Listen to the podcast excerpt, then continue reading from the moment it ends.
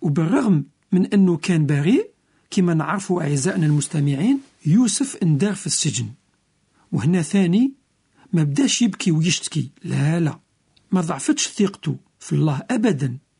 كان عارف باللي الله يقوده في الطريق اللي تكون مخيرة ليه في السجن يوسف برهن على فهمته وبقدرته وبإيمانه في الله الحي القدير. واحد النهار زوج من خدامين نتاع السلطان الخباز والسقاي تحطوا في السجن مع يوسف. وفي ليلة من الليالي ناموا في زوج منام غريب وحكاو ليوسف منامهم قال السقاي شفت في منامي تلت غصان فيهم عنب طايب مليح وبديت نعصر في العنب وسال عصير العنب في كاس السلطان وحطيت الكاس في يده في منامي قال الخباز حطيت على راسي تلت تباق تاع الخبز. العصافير جاو وبداو ياكلوا بداو ياكلوا في الطبق اللي كان الفوق كامل. مالا يوسف فسر المنام وقال هذوك الثلث غصان والثلث طباق يمثلوا ثلث أيام. إما لا مازالوا لكم ثلث أيام والسقاي يرجع لخدمته عند السلطان. بصح الخباز مازال ثلث أيام ويتشنق. وزاد قال يوسف للسقاي من فضلك تفكرني كي تكون في مصر في قصر السلطان. راني هنا على جال تهموني تهمة كذبة وحبيت تكون عندي مناسبة باش نتكلم مع السلطان ونبرهن على براءتي. ثلاث أيام من بعد الخباز تشنق كما قال يوسف. أما السقاي رجع لخدمته عند السلطان. بصح نسى يوسف وما تكلمش للسلطان عليه. ولكن تعرفوا أعزائنا المستمعين شكون اللي ما نساش يوسف؟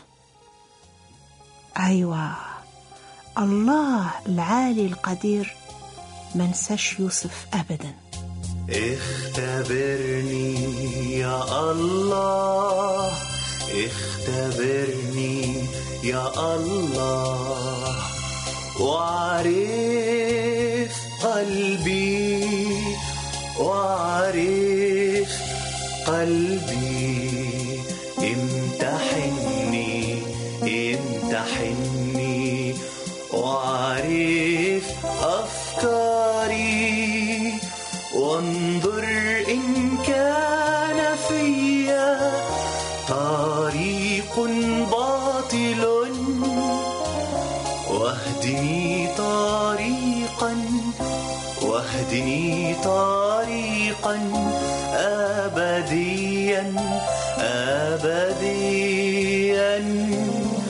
وانظر إن كان فيا طريق باطل.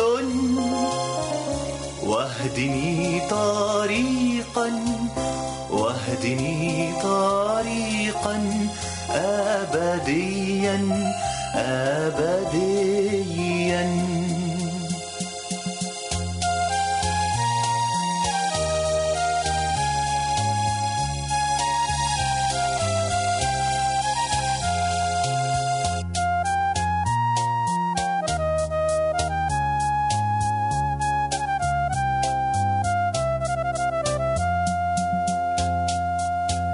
اختبرني يا الله.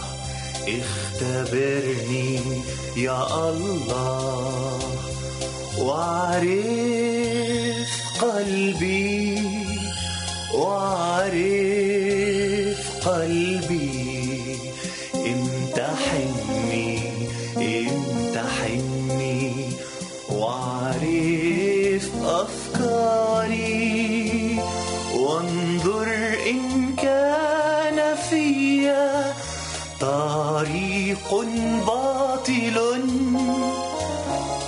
واهدني طريقا واهدني طريقا ابديا ابديا.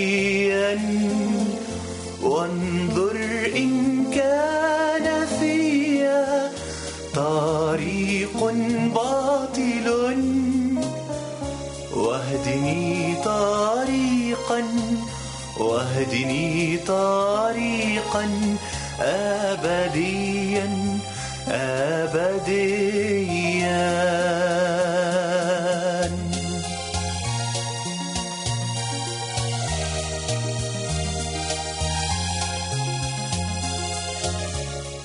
يوسف تجوز عامين في السجن. البعض منكم بلا شك راهم يقولوا في نفوسهم باللي يوسف ضيع شوية من صغره بلا فايدة في السجن. بصح الله كان يعمل فيه كما كان يعمل من قبل في حياة سيدنا نوح وسيدنا إبراهيم. الله كان حاب يكون يوسف مصدر بركة لكثير من الناس. ظروف حياة يوسف رايحين يوريو للبشرية طبيعة وخطة الله. نلاحظوا هنا باللي يوسف كان عايش في عالم معمر بالخطية كما العالم اللي كان عايش فيه سيدنا نوح وسيدنا إبراهيم. كراهية خاوته الذل نتاع العبودية في بلاد غريب التجارب الأكاذيب والسجن كل هذه الحوايج حطت يوسف في وضعية صعيبة. ولكن الله كان يفكر فيه. هو الوحيد اللي كان قادر ينقده. كان لازم على يوسف يكون عنده إيمان كبير في الله ويخضع إلى مراده.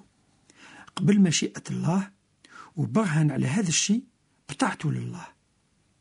مرة أخرى يوسف رايح يفسر منام وهذه المرة للسلطان بنفسه اللي دار هذا المنام. هذاك المنام حير كثير السلطان. وكيسمع من السقاي باللي يوسف يقدر يفسر المنامات آمر باش يحضروه أمامه. وحكى له المنام ديالو وقال له في منامي شفت سبع بقرات سمان وهايلين. كانوا خارجين من واحد الواد. بصح خرجوا من وراهم سبع بقار واحد آخرين ضعاف ومزعوقين. وبلعوا هذوك البقار الشابين والسمان. قال يوسف للسلطان أنا ما نقدر ندير والو. بصح ربي قادر يدير كل حاجة. والله أعطى ليوسف القدرة باش يفسر المنام وزاد أعطاله الحكمة باش ينصح حتى الملك. وقال له لازم يكون عندك مسير. يعني راجل اللي يخطط باش يلم الماكلة ويخبيها. وكي يجي وقت الجوع ووقت الشدة تكون الماكلة كاينة لكل الناس في مصر. هذا الكلام عجب بزاف السلطان وشاف باللي الله هو اللي كان يقود في يوسف. إما لا خرج يوسف من السجن وعطى ليوسف منصب هام في الحكومة باش يساعده في تسيير البلاد. كان يوسف أمين وهو في العبودية. والله الآن رايح يعطيه الفرصة باش يبرهن على طبيعته في وضعية هامة. هذا الشيء ما كان ممكن غير على جال أن الله هو اللي كان يسير كل الأمور. في الماضي يوسف كان أجنبي عبد مسجون واليوم أصبح قائد في البلاد.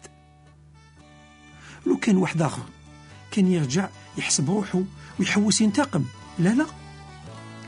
بصح يوسف قبل خطة الله بكل تواضع برهن على خضوعه لله وظهر محبته للآخرين.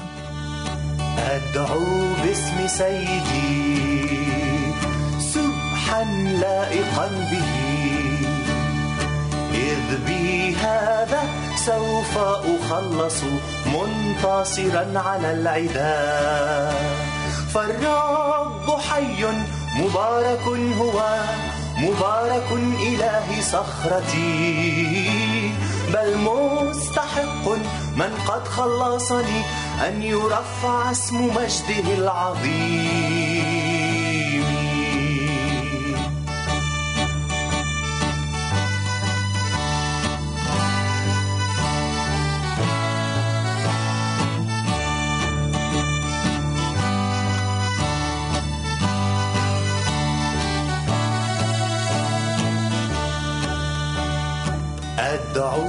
باسم سيدي سبحا لائقا به. إذ بي هذا سوف أخلص منتصرا على العداء فالرب حي مبارك هو مبارك إله صخرتي. بل مستحق من قد خلصني أن يرفع اسم مجده العظيم.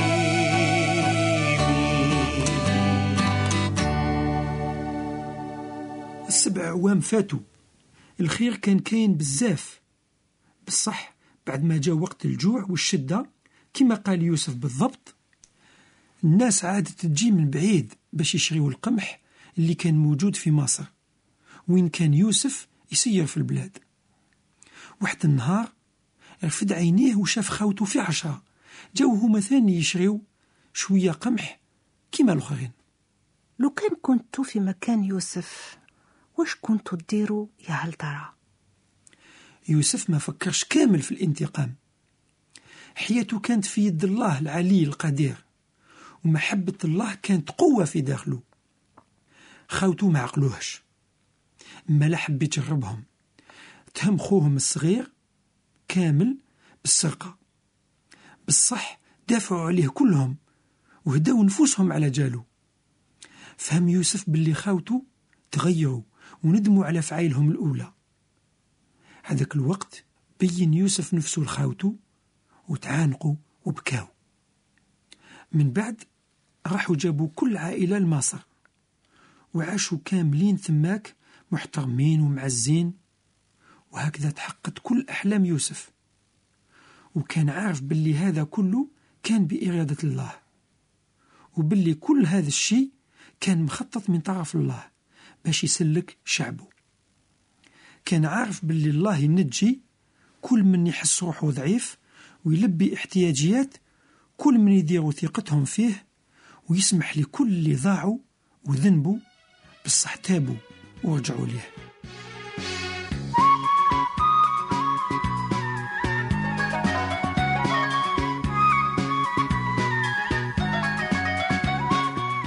صديقي صديقتي نزف لك تحية عطرة ملؤها سلام ومحبة الرب. وبعد إنه لمن دواعي سرورنا أن نقدم لك الشكر الجزيل على اهتمامك البالغ الذي تبديه نحو الإنجيل وذلك من خلال طلبك لشريطنا الخامس. ها نحن نرسله لك بكل فرح وسرور. ما نقترح عليك أيها الصديق العزيز أيتها الصديقة العزيزة هو الاستماع لهذا الشريط تدريجيا أي فقرة بعد فقرة. لا تتردد بل ارجع واسمع من جديد إلى الفقرات التي ظهرت لك صعبة وغامضة بعد الشيء. إذا كنت ترغب في مواصلة بحثك والمشاركة معنا نحن مستعدون بتزويدك بالشريط السادس من هذه السلسلة. نرجو أن تجيب على الأسئلة التالية ثم ترسلها إلى العنوان المشار في أعلى الصفحة. أولا كيف برهن يوسف عن إيمانه وتمسكه بالله في هذه التجربة القاسية؟ ثانيا كيف أن الله كافأ يوسف عن ثقته فيه؟